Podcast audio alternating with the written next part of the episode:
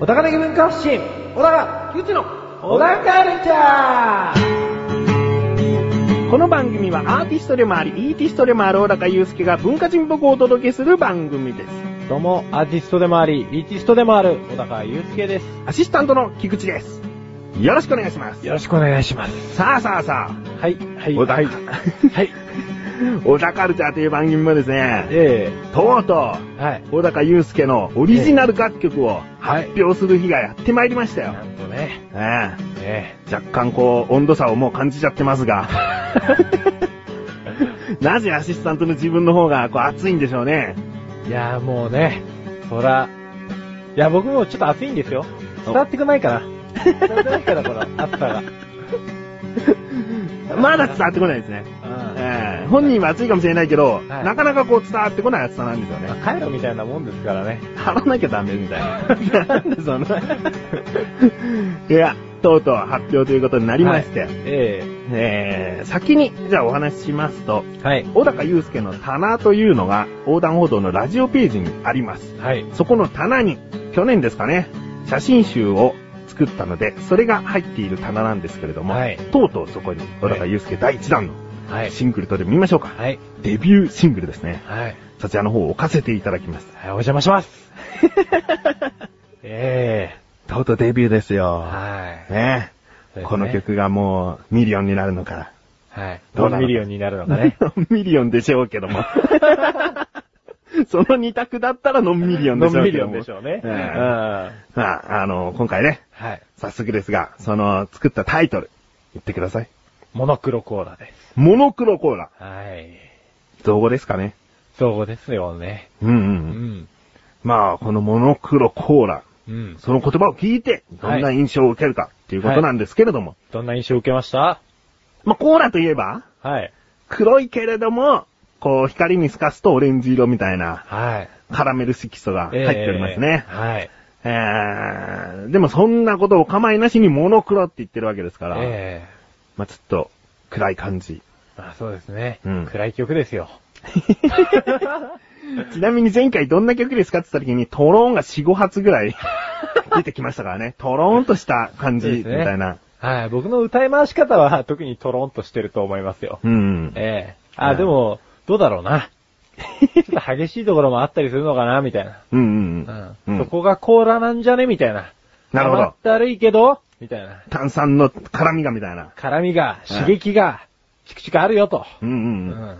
えー、ちなみに、小高祐介の棚の今回のモノクロコーラのページに行きますとですね、えジャケット写真もご用意しておりますので、はいええこちらが見事にモノクロコーラをこうまたは表した写真となっておりますので、え。はい。そちらの方もぜひ、こう一緒にダウンロードというか、ええ。登録して楽曲を楽しんでください。はい。もうえねこの日のためにうん、取り下ろしてないとい うね。そんなことは置いとき ます。でもこの日のためにちゃんと作った画像ですから。はい。うんもうあのー、渾身の力を込めてですねはい。この星をですね、バーってやったんですけど、うんうん。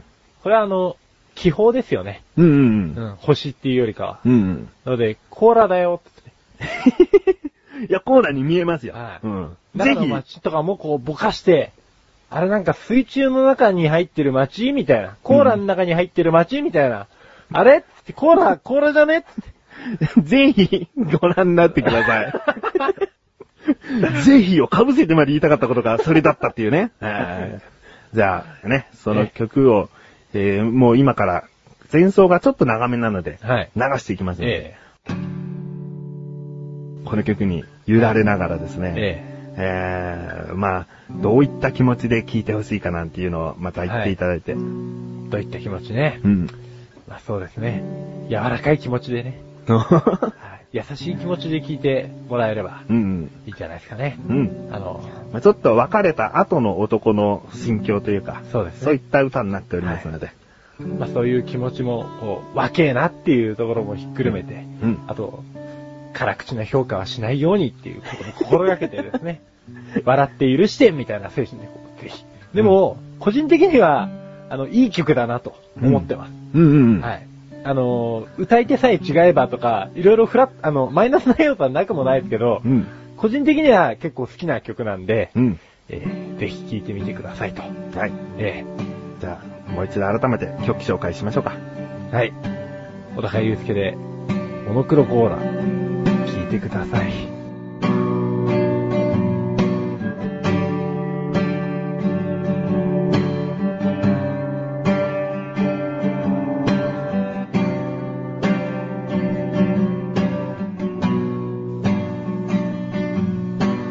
ねえ、もう朝が来る頃、あたしゃここにいないわ。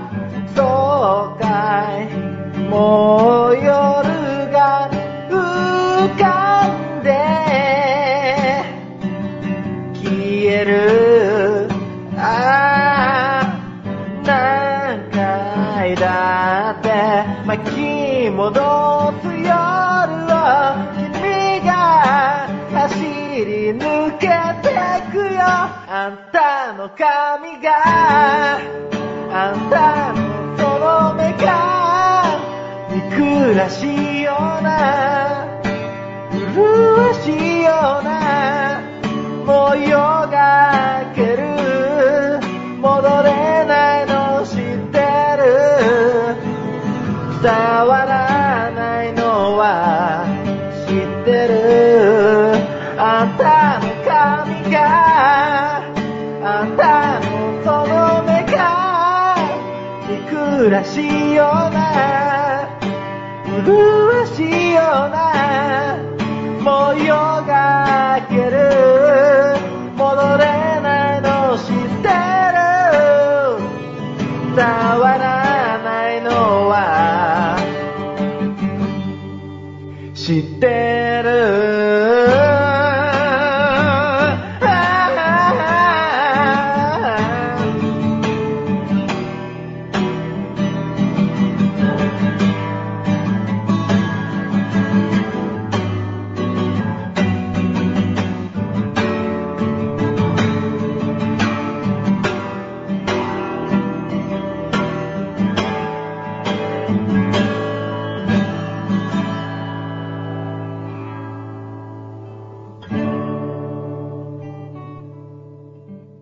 はい。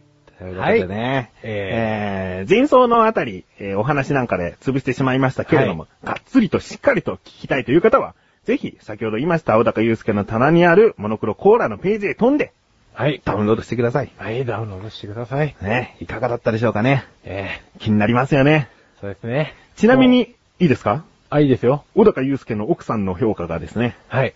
まあまあじゃないと言ってました ね。はい。あの、もっと君に合う曲があると思うよって言わ れました。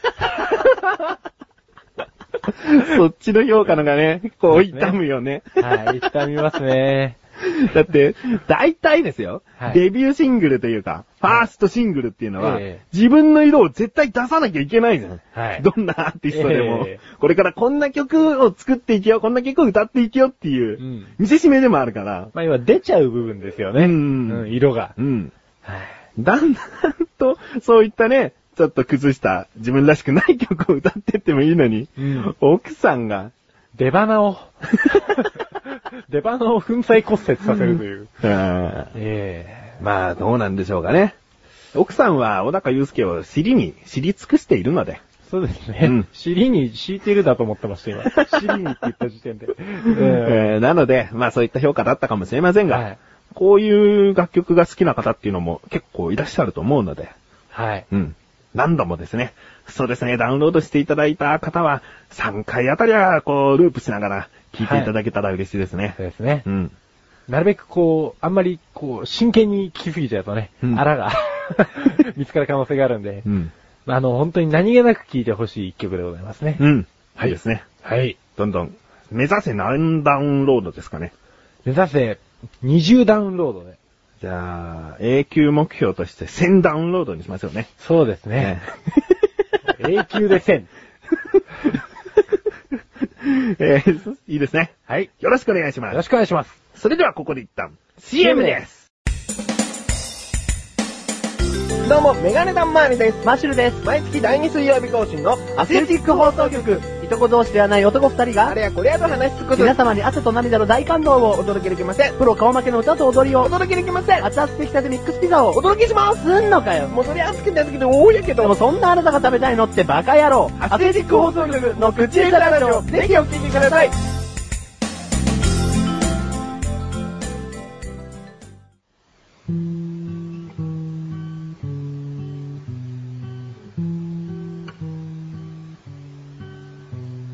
小田家老の料理教室。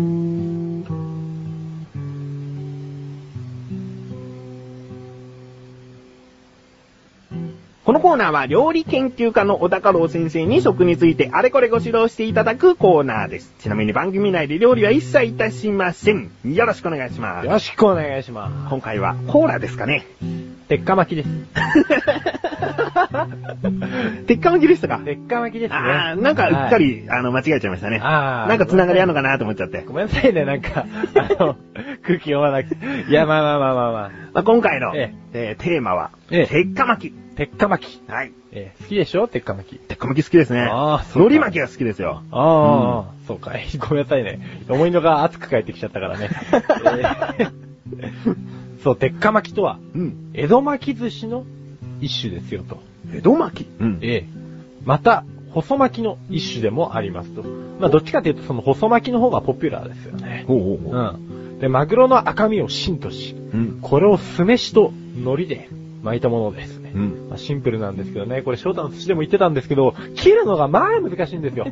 はいはい形が崩れないように切ったりね、うん大きさがアンバランスにならないように最新の注意を払って、うんこう、さっと切っていくとね、まあ、サジさんの嫌がらせがありながらもね、こう、翔太頑張ってました わ。あのまあ、これ以上話だよね。あれさしちゃうと、 翔太の寿司 NG にします。 なんか、寿司関連になると、まず一つ挟まないと気が済まないみたいになっちゃって。主人公の翔太さんは出してもいいかもしれないけど、サジさんまで行くとダメです。いやでも、サジさんは最後の最終巻の絡みは尋常じゃないですようね。ん、ダメです。ところがですね、まあ、ここからまた話がちょっと変わっていくんですけれどもお、えー、長崎県ってあるじゃないですか。うん。ここはですね、マグロの需要が少ないため、ブリ、カンパチ、ヒラマサといった白身の魚を芯にした白い鉄火巻うん。きが主流みたいなんですね。そうですね。あの、テレビでたまたま見ちゃいました。なんだよ。特に、特に、ハマチを使ったね、白い鉄火巻きが多いよ、という。レッスンは行きましょうか。はい。はい。レッスンは、長崎県では白い鉄火巻きがあるんだよですね。ですね、じゃないよ。でしたね、テレビで見たけど、っていう。いやー、ちょっと見ちゃったんですよね。ごめんなさい。演技します。もう遅 いよ。でまたここで使われているハマチに関しては、うん。えー関東で、えー好まれるような柔らかい食感のものなものではなく、コリコリとした身のものが、うん。えー要は身の締まったものがうん。多く利用されるとうん。いうことみたいですね。うん。うんうん、知ってたんでしょ、これも。いや、知らないけ ども。そこまで詳しくないですけども。ちなみにですね、この鉄火巻きは、マグロを用いた江戸前寿司でありながら海苔で巻かれているので、食べるのに箸もいらずに手も汚れないと。うん。うん。で、通常、おろしわさびなども、えー、巻き込まれ、醤油をつけて食べるのがもっぱらでございますと。うん。えーで、鉄火巻きの名前の由来なんですけど、これ知らないっしょ。それ知らないですよ。これテレビでやってないでしょ鉄の日ですからね。え食べ物らい。しい字ないですからね。はい。なんだと思います予想ですかはい。 難しい問題を。あの、鉄に火なんで、ええちょっとした調理だったんじゃないですか。というと、 は調理したものを巻いてたんじゃないですか、もともとは。ははは火で熱した鉄で焼いたものを巻いてた。は。うん。うん えー、っとね、ブー。はい。いや、これは難しい。これは難しいですね、確かにね。あのー、諸説ありまして、いろいろあるんですよ。諸説あんのかい。まず、マグロの赤身の色が熱せられて熱くなった鉄に似ているから、という説おうおうが一つと、えー当時はマグロを生で食べる習慣がなく、それをネタに使うことがとんでもないこと、えーまるで熱した鉄に触るようなものからおうおうおうえー、鉄火と呼ばれるようになった。おう。えー、最後がですね、昔鉄火場、いわゆる賭博場で、うん。えー、博打をしながら食べられる手軽な食事だったから、っうん。ていう、この3つですね。はあうん、ただ、鉄火丼っていうのがあるじゃないですか。ありますね。鉄火丼は賭博場でがっつり食ってたらお前飯屋行けという話になるんで、多分3つ目は違うんじゃないかなと。なるほど。で、多分端的に一番説として多いのはマグロの赤身の色が熱せられて熱くなった、えー、鉄に似てるから。うん。これが有力なんじゃないかなと、まあ睨んでます。じゃあレッスン2はその有力じゃないかと睨んだことでいいですか、そうですね。レッスン 2! 鉄火巻きの鉄火とは、熱した鉄がマグロの赤身の色に似ているから、が、先生の有力情報だよですね。ははい。まあ、詳しく知ってる人がいたらもうぜひメールで、メールでね。うん、教えていただければいいなと。はい。はい。ちなみにですね、鉄火巻きってまあ短いっていうか、普通にあの、一口サイズじゃないですか、出されるときは。うん。だから調べてたらですね、2010年4月25日に日本一長い鉄火巻きが、えー、なんと神奈川県の三崎、うん。まあ三崎港とかで有名なあの三崎で作られてまして、うん。その長さなんと、何メートルだと思いますか世界一なんですよね。えー、世界一です。に挑戦したってことは、はい。あのね、確か世界のサンドイッチは何キロとかあったんですようんうんね。うんえー、1キロ。いやいやい や。巻いてますからね。うん。巻いてますから。 200メートル。これ来たでしょ。はい、530メートルです。惜しいな。惜しくな 惜い。しくもないし。 500。 530メートルですよ。うん。えー、内訳はですね、280キロのシャリと、うん82キロのマグロ、うん530メートルの海苔を使って、1300人の巻き手によってうん制作されました。ほはい。終わった後、みんなで美味しく食べたみたいですよ。う。せーのっつって、こう、巻くんでしょうね。そうですね。 食べるときはみんなでガブッつっ てね、行ってないみたいですね。行行っっててないに来てましたね。はい。もし誰かの影響で、プチって切れてたらとしても、言えないですけどね。そうですね。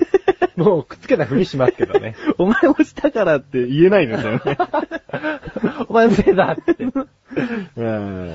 そうですね。まあそんなものがあります。でもなんかね、調べたところによると、この記録が載ってたサイトで、あの、大体毎年毎年あ、違うか。何年かおきぐらいに、うん。えー、記録を更新してるんですよ。そのサイトの、要は載っけてる人たちが。ほううん。だから、基本的にこの記録にチャレンジしてる人たちは、この組合しかいないんじゃないかっていう。ライバルいないんです ライバルいいないですね。一人度胸ですよね。ええーとりあえず、じゃあレッスン3に。はいします。 ええレッスン 3! 世界一長い鉄火巻きは、神奈川県の三崎で行われた530メートルだよですね。え。はい。はい。いや、神奈川県の岬はマグロで有名ですから、そうですね。もうぜひこの活動は続けていって。そうですねう。ん。マグロは英語で言うと何すかね。えツナじゃないですかお、正解。じゃあ、鉄火巻きは英語 でえツナロール。おー、正解おお ー。レッスン4行ってください。その醜い図はいいんで、レッスン4お願いしますよ。レッスン4、はい。 ツナロール。それ が言いたかったんですか何正解されちゃったからさ、はいはいはい。うん、もう、しょうがないかなと思って。あので、日本でのあのツナ缶、これは、あのーだからといってマグロが入ってるわけじゃないんですけど、うんあれは基本的に油漬けの、えー缶詰で、主にビンナガ、キハダ、カツオが入ってる。おうでもなんでツナって言うんだろうと思ってたんですけど、うん。えーどうやらですね、カツオとかビンナガとかキハダとかは、えっ、と、マグロ族みたいなものに属しているらしく、うんうんうん、よってツナと対別されてるんじゃないかっていうのが、ほう僕の推測です。おう推測多いですけど。うん。先生の解釈と。はいいうことですそうね。ですね。買って解釈です。多分解釈です。 はい。わかりました。はい。ということで、今回のご指導は以上ですね。はい。先生、ありがとうございました。なあ、俺わかんないことあんだけど。く何だらないことなんだけどさ。くだらないのそんなの俺聞かないでよ。えー、こんなくだらないこと誰に聞けばいいんだよ。そんなあなたのためにお答えします。菊池賞のなだらか向上心は毎週水曜日更新。なるほど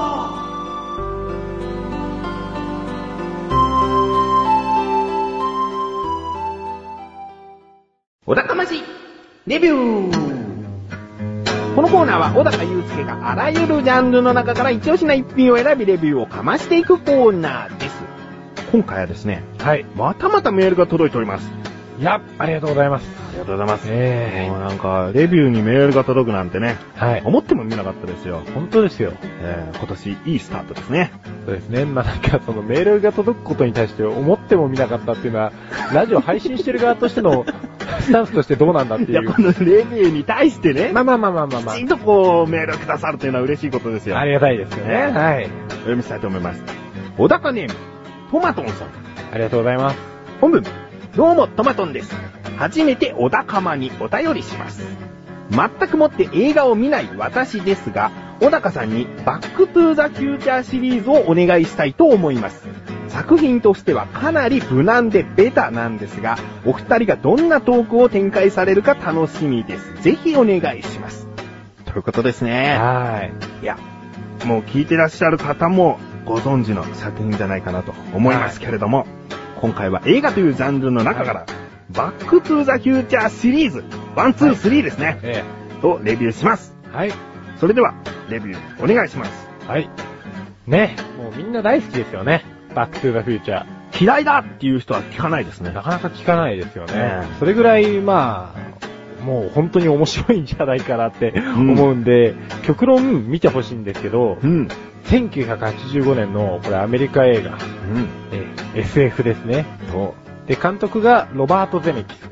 うんえーで、葬式に、あの、スティーブン・スピルバーグさんもいらっしゃいます。うん。で、主役はこのマイケル・ J ・フォックスと、えークリストファー・ロイドですね。はい。えーまあ、いわゆるドクト・マーティですね。そうですね。はい。で、もともとはですね、これ第一作のみで完結する予定だったんですけれども、うん。あの、1987年にビデオソフト化された際に、ラストシーンに To be Continue とテロップが入りましてう、ん。このテロップの本意としては、マーティたち登場人物の人生の旅はこれからも続くよみたいな意味合いだったみたいなんですけれども、うん。これを見た人たちからもう続編の希望が殺到しまくってですね、えー、急遽シリーズ化されました。いやーもう自分もこれはリアルタイム見てないですけれども、はいテレビでその映画見たときに、え映画って続くのっていう、その斬新さありましたからね。ありましたね。そりゃ誤解しますよ。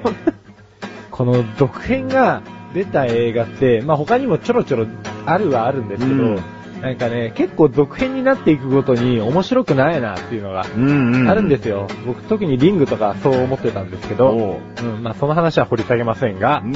でもうこのね、あのー急遽シリーズ化されたことに関しては、マイケル・ J ・フォックスもこれをテレビか、あ、ビデオソフトかなんかで見てう、んビビったらしいです。 聞いてないよ、と。聞いてないよ、僕 もう、大変だったみたいですよ。過去に戻ってみるかっつって。バックトゥーザですよ。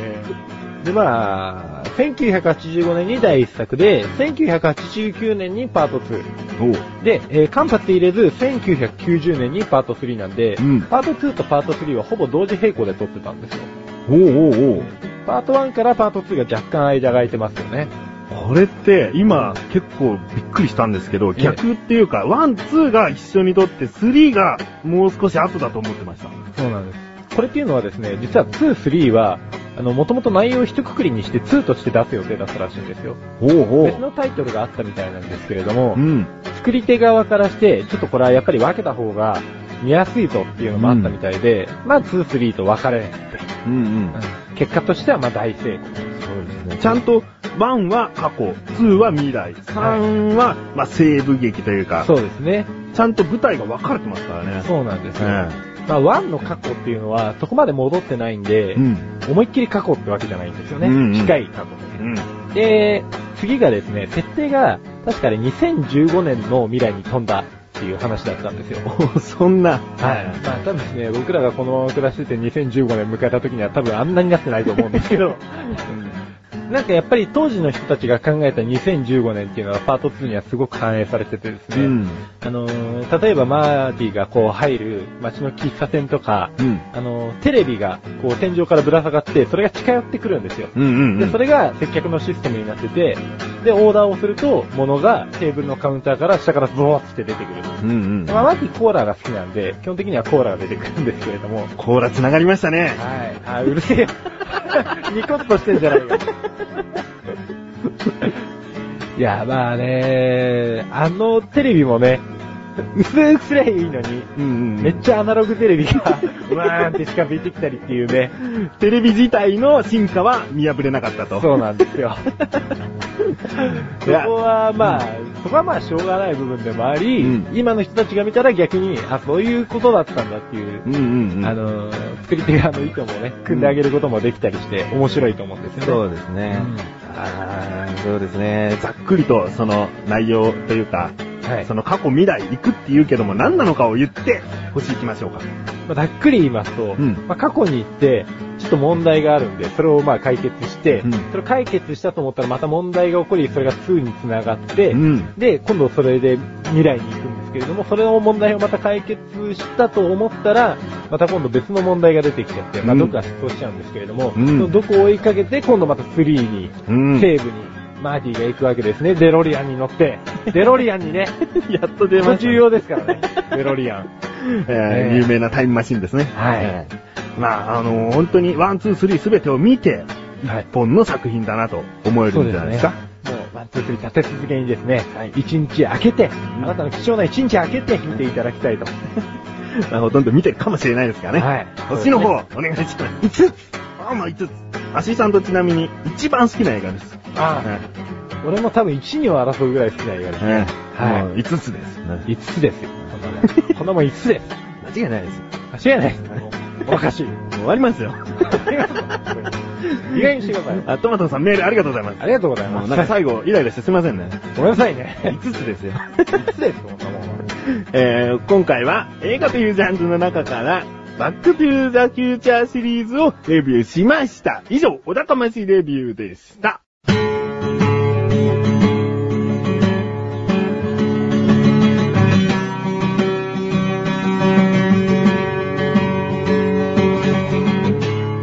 エンディングのおだかはい、ということで第49回も終わりを迎えようとしております。はいまあ、今回はですね、はい。コーラ一色のお高ルちゃんになったかなと。そうですね、真っ黒ってことですね。ねまあ、鉄火巻きをつまみながら、そうですね。コーラを。コーラをたしなんでいただけ れば。はい。そしてですね、ねもうそんなコーラをほっといてですね、はいぜひモノクロコーラをええ引いてください。お、綺麗にまとめましたね。 まとめてないよ。ほっといてですねって言っちゃってんだ から。え横断歩道のラジオページにですね、じっくり見てください。小高祐介の棚という欄があります。はいその2番目に、モノクロコーラありますので、 はい。その画像をクリックしてですね、まあ、ジャケットと言いたいんですけどね、はいジャケットをクリックすると、はいモノクロコーラのページに行きます。はい歌詞もすべて載っております。はい聞きながら歌詞を追っていってもいいですし、はいまずはもう聞くだけに徹してもいいです。うん。ちなみに、カップリング曲がありますけれども、お、こちらの方は次回ですかね、はい。触れていこうかなと思いますので、はい。もう聞くだけじゃんじゃん聞いちゃってください。はい。うん。ただですよ。ただですよ。えー目指せ永久目標1000ダウンロードですからね。はい。あ ーえー刺されるか な自分で落とそうか な。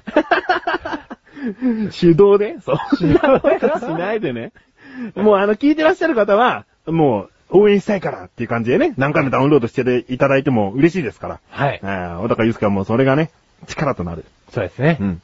そして、そのモノクロコーラを聞いた感想なんかをですね、ぜひ小高ルちゃんに送っていただけたら、はい。もっともっと小高祐介は嬉しくなっちゃいますはので。い。宇宙店です。ええはい。ここがピークなんです。もうこの曲がどこどこで紹介されれば嬉しいなとか、そういうことを望んでないんです。もうここがピークなんで、はい。そうです。ぜひ感想を。はい。ええ多少のこの批判的な批評的な内容でも、はい。がっつりと受け止めますのでで、すね。できればちょっと柔らかめに書いていただい て。 柔らかめな感じでね、はいええ書いていただければはい。嬉しいですので、えええよろしくお願いします。ーよろしくお願いします。何か言うことありますかいや、もう本当に柔らかめに書いていただければ。 それだけ。 えー、じゃあ終わっていきますよ。はい。小田カルチャーは2週に一度の水曜日更新です。それではまた次回をお楽しみに。さようならモノクロコーラ。